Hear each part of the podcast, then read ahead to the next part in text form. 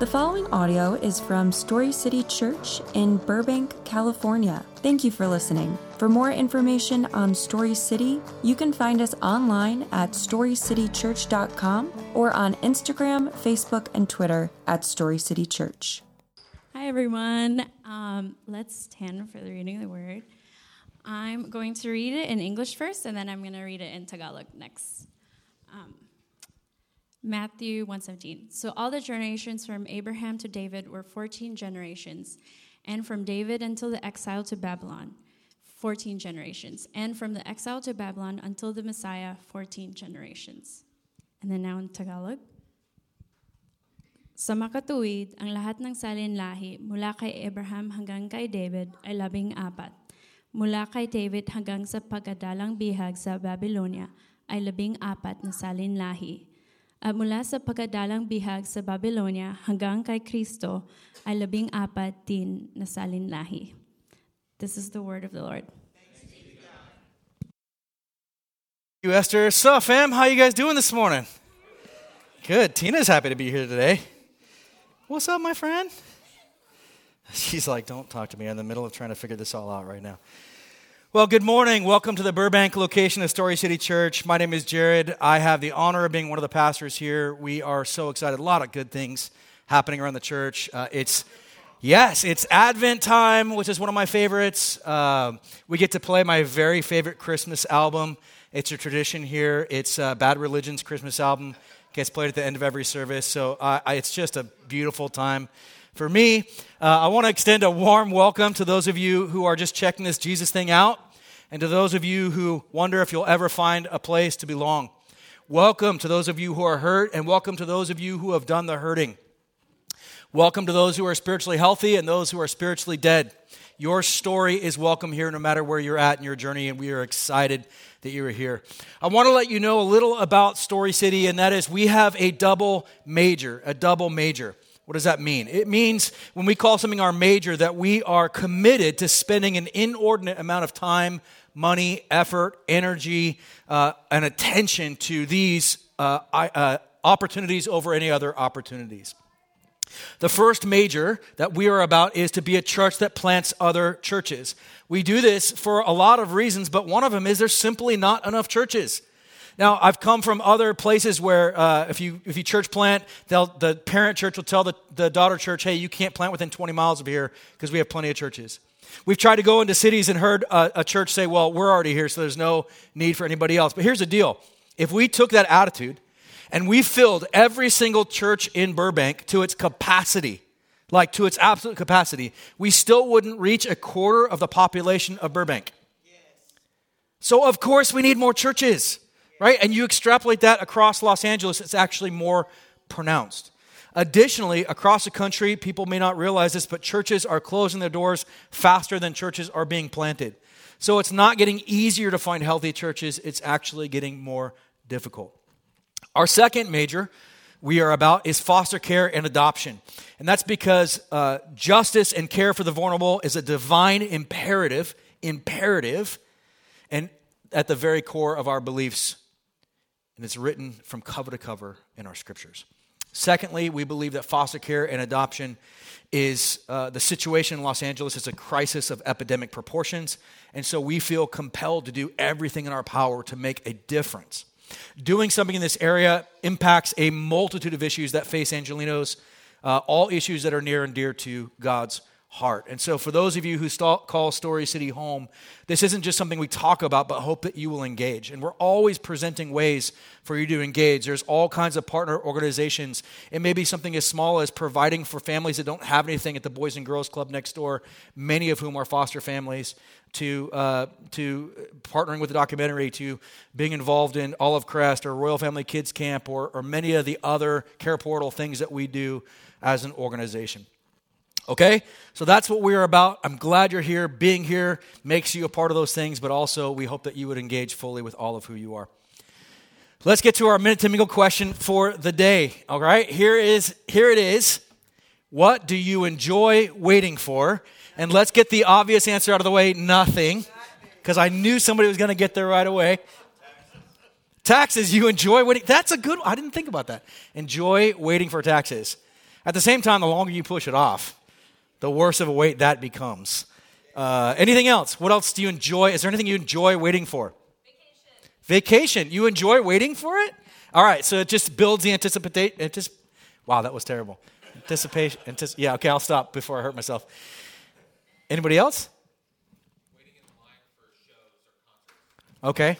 Waiting in line for a show or concert. So the theme here is it's good to wait for something that you're anticipating getting. And so it's not that bad when you wait for, for what's going to be good. All right. What else? Good food. Good food. Your grandma's sweet potato pie. I'm still waiting for that too. I, I don't know where that. All right. Anybody else? Waiting in line at Disneyland. I do not like that one. Uh, but here's the deal. I one of the one of the very few benefits my son gets being special needs is that he gets to skip all the lines. And so it's like a fast pass, right? You, you tell them, hey, this is the ride we want to go on. They're like, hey, come back at this time. And then they take you through the exit. So, in that sense, 100%, I love waiting because it's, it's, it's not that much of a burden, which is beautiful. But uh, all right. I, for me, uh, I, I'm in line with you guys. What I do enjoy waiting for is a good brisket. Uh, I like cooking brisket. I know it's weird for a California guy, but, um, but I enjoy the 15, 20, 24 hour cook of a brisket. I enjoy all the work that goes into it, but mostly what I really enjoy is sharing it, right? So when you get to, to, to cut that up and, and, and pass it off to other people, there's something that culminates. Um, there's something that like all that all that work arrives at that moment of people enjoying it and there's something really special about that moment. So I enjoy all of the work getting up to it because it leads us to something that's really great. Oh, I'm glad, I'm glad Shawan's experienced some of that. Uh, today we're kicking off our Advent season with a new series called As We Wait. And in the same way, there, there's this idea of this waiting for, for, for hope, waiting for fulfillment, waiting for something to kind of happen, right? I love that uh, Incredibles uh, or Mr. Incredible turns to the little boy. He's like, What are you waiting for? He's like, I don't know. Something to happen, I guess, right? It's that same idea. And so today we're specifically talking about waiting for hope. For those of you taking notes today, this is our big idea. It is that Jesus is the past, present, and future hope of our story. Jesus is the past, present, and future hope of our story. We're going to see how we have hope in the promise, we have hope in the path, and we have hope in the person of Jesus. So let's go back and look at the full passage for today. Uh, we'll be in the book of Matthew, chapter 1. For those of you who are new to the Bible, it's actually divided into two parts Old Testament and New Testament. Jesus has always existed, He has always been God. Uh, all 66 books tell the story of God's redemptive plan through Jesus. The uh, Old Testament is what leads up to Him coming, and the New Testament is where He takes on human nature and He enters into our, uh, our story in a very real and practical way. And so uh, the story that God tells through the Bible is who He is, what God has done, who does that make us, and then it commissions us to God's mission and purpose in our lives. And so uh, this is the New Testament beginning. If you flip your Bible open to about the middle, that's the Psalms or Proverbs, keep going to the right, and you'll find the New Testament starts with the Gospels. That's Matthew, Mark, Luke, and John. So we'll be in the book of Matthew, chapter 1 today it says this An account of the genealogy of Jesus Christ, the son of David, the son of Abraham. Abraham fathered Isaac, Isaac fathered Jacob, Jacob fathered Judah and his brothers. Judah fathered Perez and Zerah by Tamar. Perez fathered Hezron. Hezron fathered Aram. Aram fathered Amminadab. Amminadab fathered Nahshon. Nahshon fathered Solomon. Solomon fathered Boaz by Rahab. Boaz fathered Obed by Ruth. Obed fathered Jesse, and Jesse fathered King David. David, David fathered Solomon by Uriah's wife. Solomon fathered Rehoboam. Rehoboam fathered Abijah. Abijah fathered Asa. Asa fathered Jehoshaphat. Jehoshaphat fathered Joram. Joram, are you guys bored yet? Joram fathered Uzziah. Uzziah fathered Jotham. Jotham fired, fathered Ahaz. Ahaz fathered Hezekiah. Hezekiah fathered Manasseh. Manasseh fathered Amon. Amon fathered Josiah. And Josiah fathered Jeconiah and his brothers at the time of the exile to Babylon. And wait, there's more. After the exile to Babylon, Jeconiah fathered Shealtiel. Shealtiel fathered Zerubbabel. Zerubbabel fathered Abiud. Abiud fathered Eliakim. Eliakim fathered Azor. Azor fathered Zadok. Zadok fathered Akim. Akim fathered Eliud. Eliud fathered Eleazar. Eleazar fathered Matthan. Matthan fathered Jacob. And Jacob fathered Joseph, the husband of Mary, who gave birth to Jesus, who is called the Messiah. So all the generations from Abraham to David were 14 generations, and from David into the exile to Babylon, 14 generations, and from the exile to Babylon until the Messiah, 14 generations. And now you see why we did not make Esther read all of that scripture. All right, so what the heck is with all the names, and how on earth are we going to get a sermon out of that? Trust me, it's difficult. No, I'm kidding, it's not. Bless you. Okay, so it's important to understand that during the story of the first garden, after humanity has sinned, God creates this, this, this beautiful world that works perfectly, right? And He gives humanity this place in it. And He says, Hey, I, I have a job for you. And we reject that job, we reject that calling, and we do our own thing. And so, one of the promises that God gave after the aftermath of sin was that uh, humanity would find redemption through a baby that was born into that very humanity. That baby would bring about the final downfall of Satan and the restoration of humanity's relationship with God, relationship with creation, and relationship with each other. And there are hundreds of prophecies that all point to Jesus, the coming Messiah, starting in uh, Genesis chapter 3. Uh, but one of the main ones would be that he would be from the tribe of Judah and from the royal lineage of King David. That's one of the things that says that the Messiah, how the Messiah will be born, or through whom the Messiah would be born. Now, uh, Matthew's gospel is written to a very Jewish audience. He's writing to Jews who would have understood the promises and they would have known the stories and the history of all these people's names. So for us, it's kind of like, who begat? What is a begat? Like, what is that, right? But for them, it would have been, oh, these are stories that are known. They're, they're experiences that point back to what God has done and it would, in their mind, relive these ideas of failure and pain and heartache, uh, but that God kept coming through despite that. And so that's one of the most fascinating things about this lineage is that some of these names are shocking. Two of Jesus' human ancestors are actually not Jewish at all, which is like, right? They're people that came from outside. And it points to what God was going to do in the end is bring all creation into his name, not just the Jewish people, but bringing in the Gentiles as well.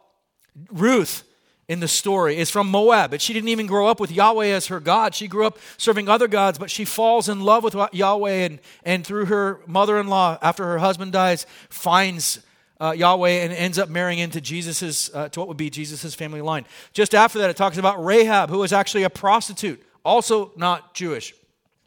And she protected some Hebrew spies who were scouting out the land to see if, uh, who were surveying the promised land to see if that's exactly where God was taking them. And, uh, and she protects them and saves them, and she becomes a part of Jesus' royal line. Many of the other stories are definitely NC 17. Not appropriate for church, right? Or anywhere else. Some of these are pretty horrific stories. And so many of these stories include incredible pain, suffering, deep sin, and hopelessness. How could any of these people, some of the stories we know, some of them we don't, but how could any of them contribute to the joy of the whole earth as broken as they are? For those of you taking notes today, this brings us to our first observation for the day. There is hope in the promise. There is hope in the promise. Now, as we talked about in these genealogies in, in, in Jewish culture, you wouldn't name every single name. That, that's just not, it wasn't, um, it's not Greek storytelling where there's like beginning, middle, end, right? That's how you get your tragedies and everything else. In Hebrew storytelling, it's beginning, middle, beginning because they figure you already know the end. And so part of, uh, part of the, the, the idea of listing a genealogy was the idea of, hey, we're hitting the, the big ones, the ones that you would have relevance to you and understand, because these are places where either they did something uh, memorable or they parented somebody that was memorable. And so this is how that it gets listed so that we understand and know the big names that are on there. Now, in verse 1, Jesus is called both the son of David and the son of Abraham. This is a foundational piece because it's through Abraham that we see God establish a covenant with his people to send the promised Messiah through Abraham's offspring.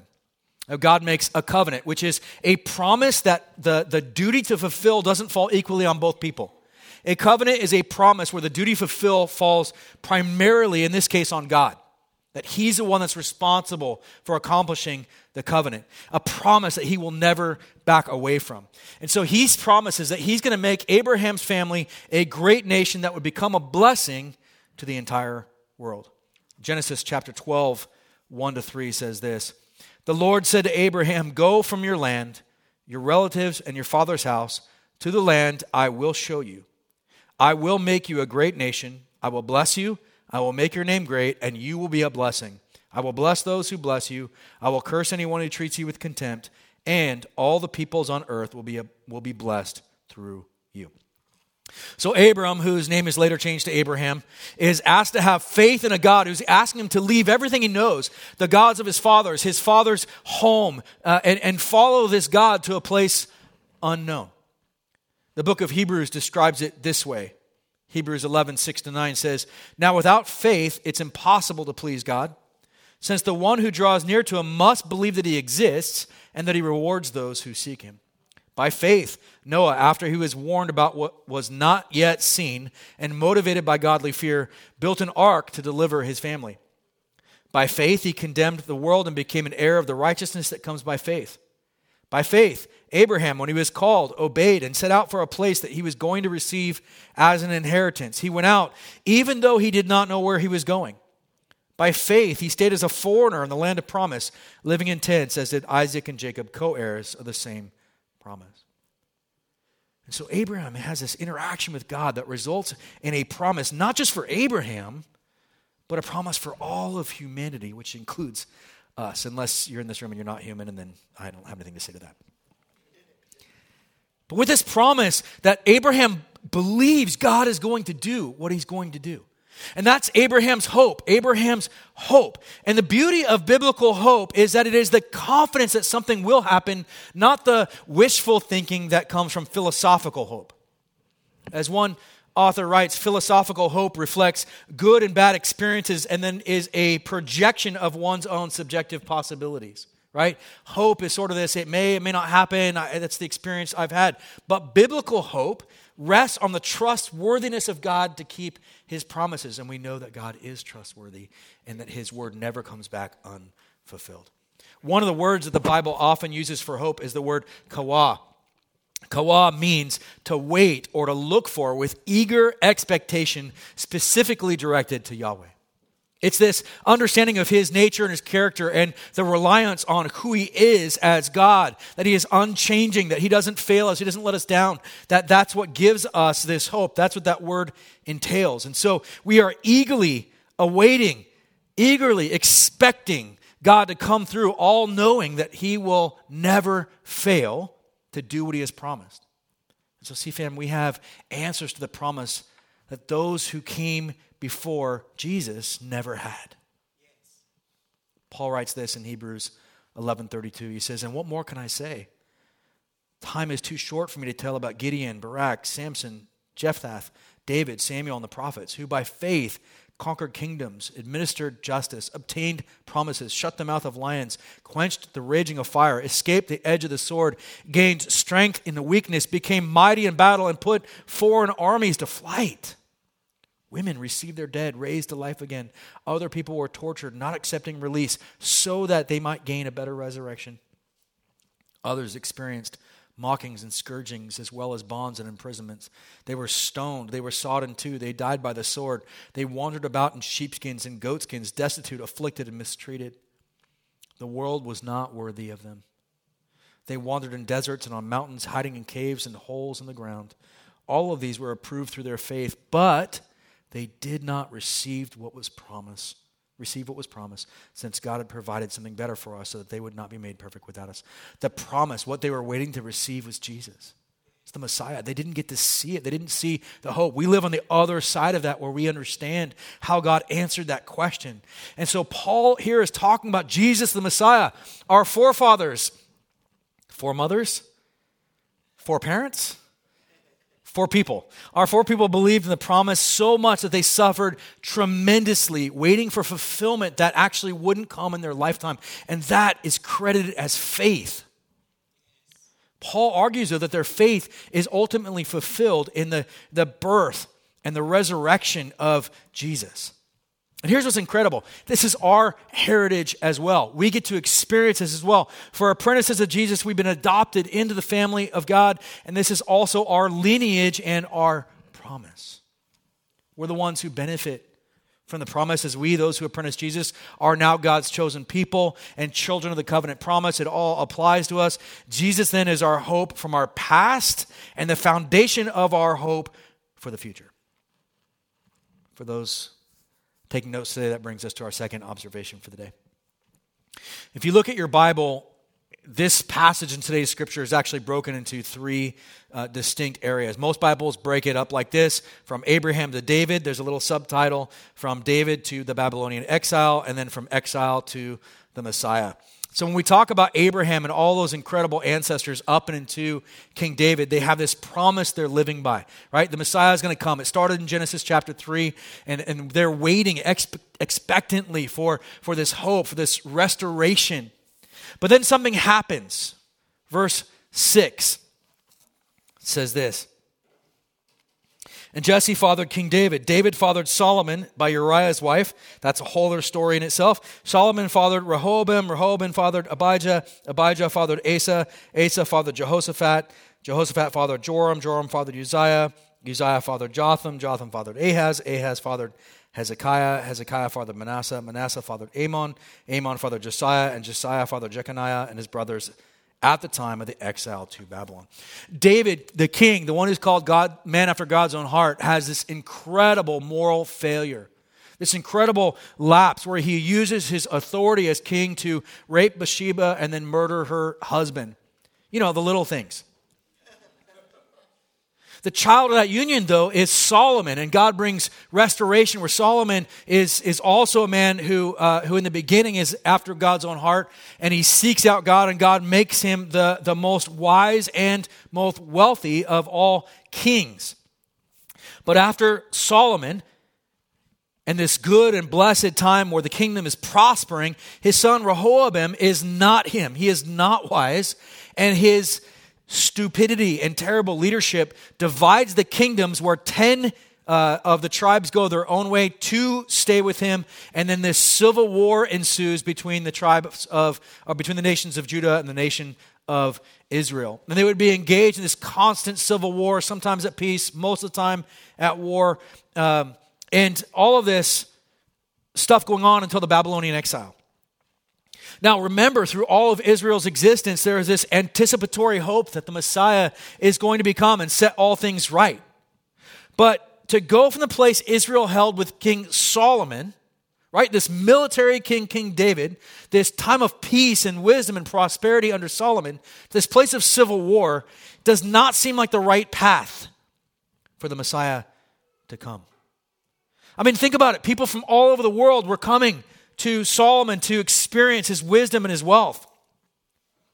And now they're in this place where, where things are falling apart internally. And then it gets worse.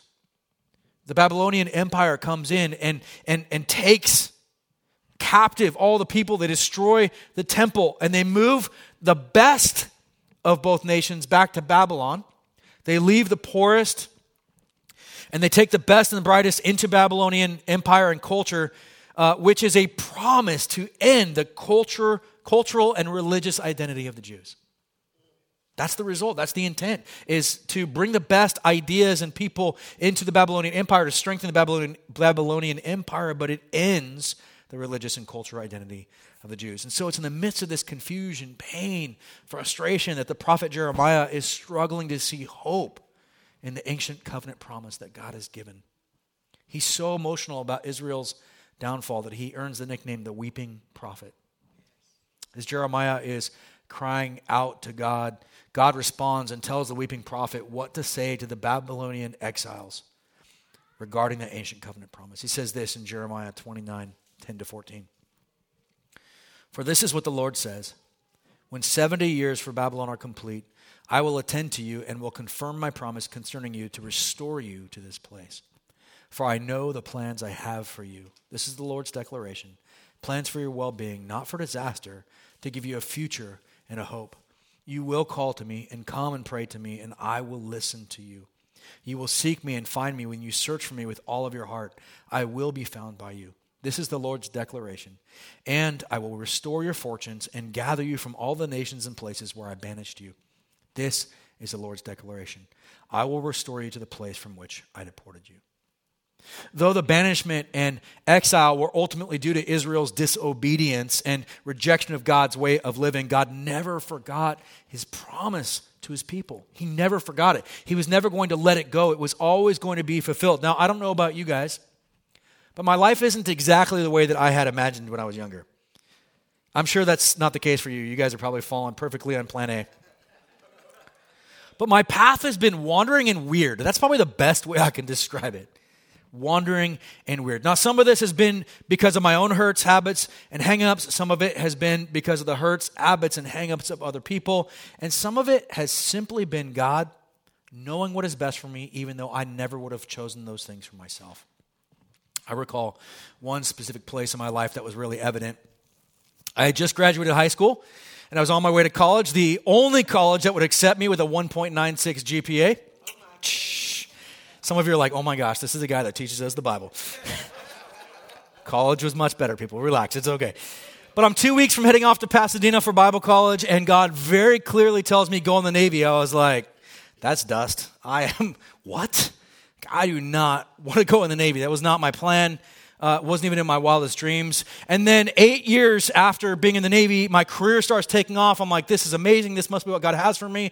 He's like, hey, um, time to get out and go be a pastor. I was like, I, I could have done that eight years ago. Like, what on earth? But one of the things that God did was have me come in as a chaplain's assistant, allowed me eight years of sitting at the feet of people and asking questions from all of my, my Jewish rabbis, my Catholic priests, secular and ordered, from a, a plethora of Protestant denominations, and just getting to ask thousands of questions. Getting to ask questions many other people didn't. It was a very long, very helpful educational process. Now, God had told me when I was a child that I'd be a pastor someday. I knew that. I didn't understand how it would happen. And the path of the Navy did not seem to have any relevance to the path that God had told me, especially when He pulled me out of Bible college. But now, that path is one of the things I am most grateful for. It's one of the sweetest parts of my journey because so many things happened as a part of that that helped develop me, my theology, my understanding of God. Make sense? If it doesn't, that's okay. We can talk later. For those taking notes today, this brings us to our third and final observation for today, and that is that there is hope in the person. There is hope in the person. Look with me at the last section of today's scripture, verse 12 on. After exile to Babylon, Jeconiah fathered Shealtiel, Shealtiel, whatever, well, hard name, fathered Zerubbabel, Zerubbabel fathered Abiud, Abiud fathered Eliakim, Eliakim fathered Azor, Azor followed Zadok, Zadok fathered Akim, Akim fathered Eliud, Eliud fathered Eleazar, Eleazar fathered Matthan, Matthan fathered Jacob, and Jacob fathered Joseph, the husband of Mary, who gave birth to Jesus, who is called Messiah. So all the generations from Abraham to David were 14 generations, and from David until the exile to Babylon, 14 generations, and from the exile to Babylon until the Messiah, 14 generations.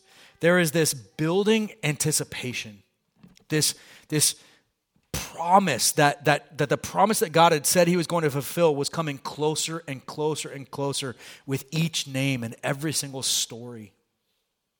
That God was moving all humanity towards the fulfillment of his promise. The promise of not just a Messiah who would rescue Israel from their pain and heartache once and for all, but a Messiah who would rescue and redeem all those who apprentice Jesus, whether they're Jew or Gentile the fulfillment of the covenant promise that, that God originally gave to Abraham. I will bless those who bless the, you. I will curse anyone who treats you with contempt, and all the peoples on earth will be blessed for you. But this also fulfills the promise that was given to Adam and Eve in Genesis chapter 3. The promise of rescue and restoration that God had designed from the very beginning of creation. Now, here's what's incredible. Not only do we have the hope fulfilled now that Jesus Messiah is born, and we get to sing Christmas. I love this time of year because we sing Christmas songs to my Messiah, whether people realize it or not. I get to go in the mall, even in the elevators, and hear Jesus being proclaimed, whether people realize it or not. And so not only do we have the hope fulfilled now in Jesus being born, but we also, fam, have the future hope that God will set all things right someday. The first garden where sin happened by the tree of the knowledge of good and evil is not the final garden where we get to experience God. There is still a future hope for those of us who are apprentices of Jesus. And this is the story of that genealogy. God created a kingdom and he is king. But he made humans to represent him in that kingdom. Adam and Eve rejected the call, which led to sin and death, but God promised to defeat the serpent through the offspring of the woman who is also the offspring of Abraham. Through Abraham's family, and specifically Judah, uh, royal offspring, King David, the covenant blessings would come to the world. Because all people were were guilty and deserved death, the sacrifices of the Mosaic law revealed more clearly their need for a uh, substitute, the suffering servant promised in Isaiah. Through that servant and the work of the Spirit, God would establish a new covenant and give lasting, everlasting life to his people in the new heavens and the new earth. And Jesus Christ is the one through whom all these promises find fulfillment. First in his sacrificial death for sin, and then in his victorious resurrection and reign as king. Revelation chapter 21, verses 1, 1 to 4 says this Then I saw a new heaven and a new earth, for the first heaven and the first earth had passed away, and the sea was no more.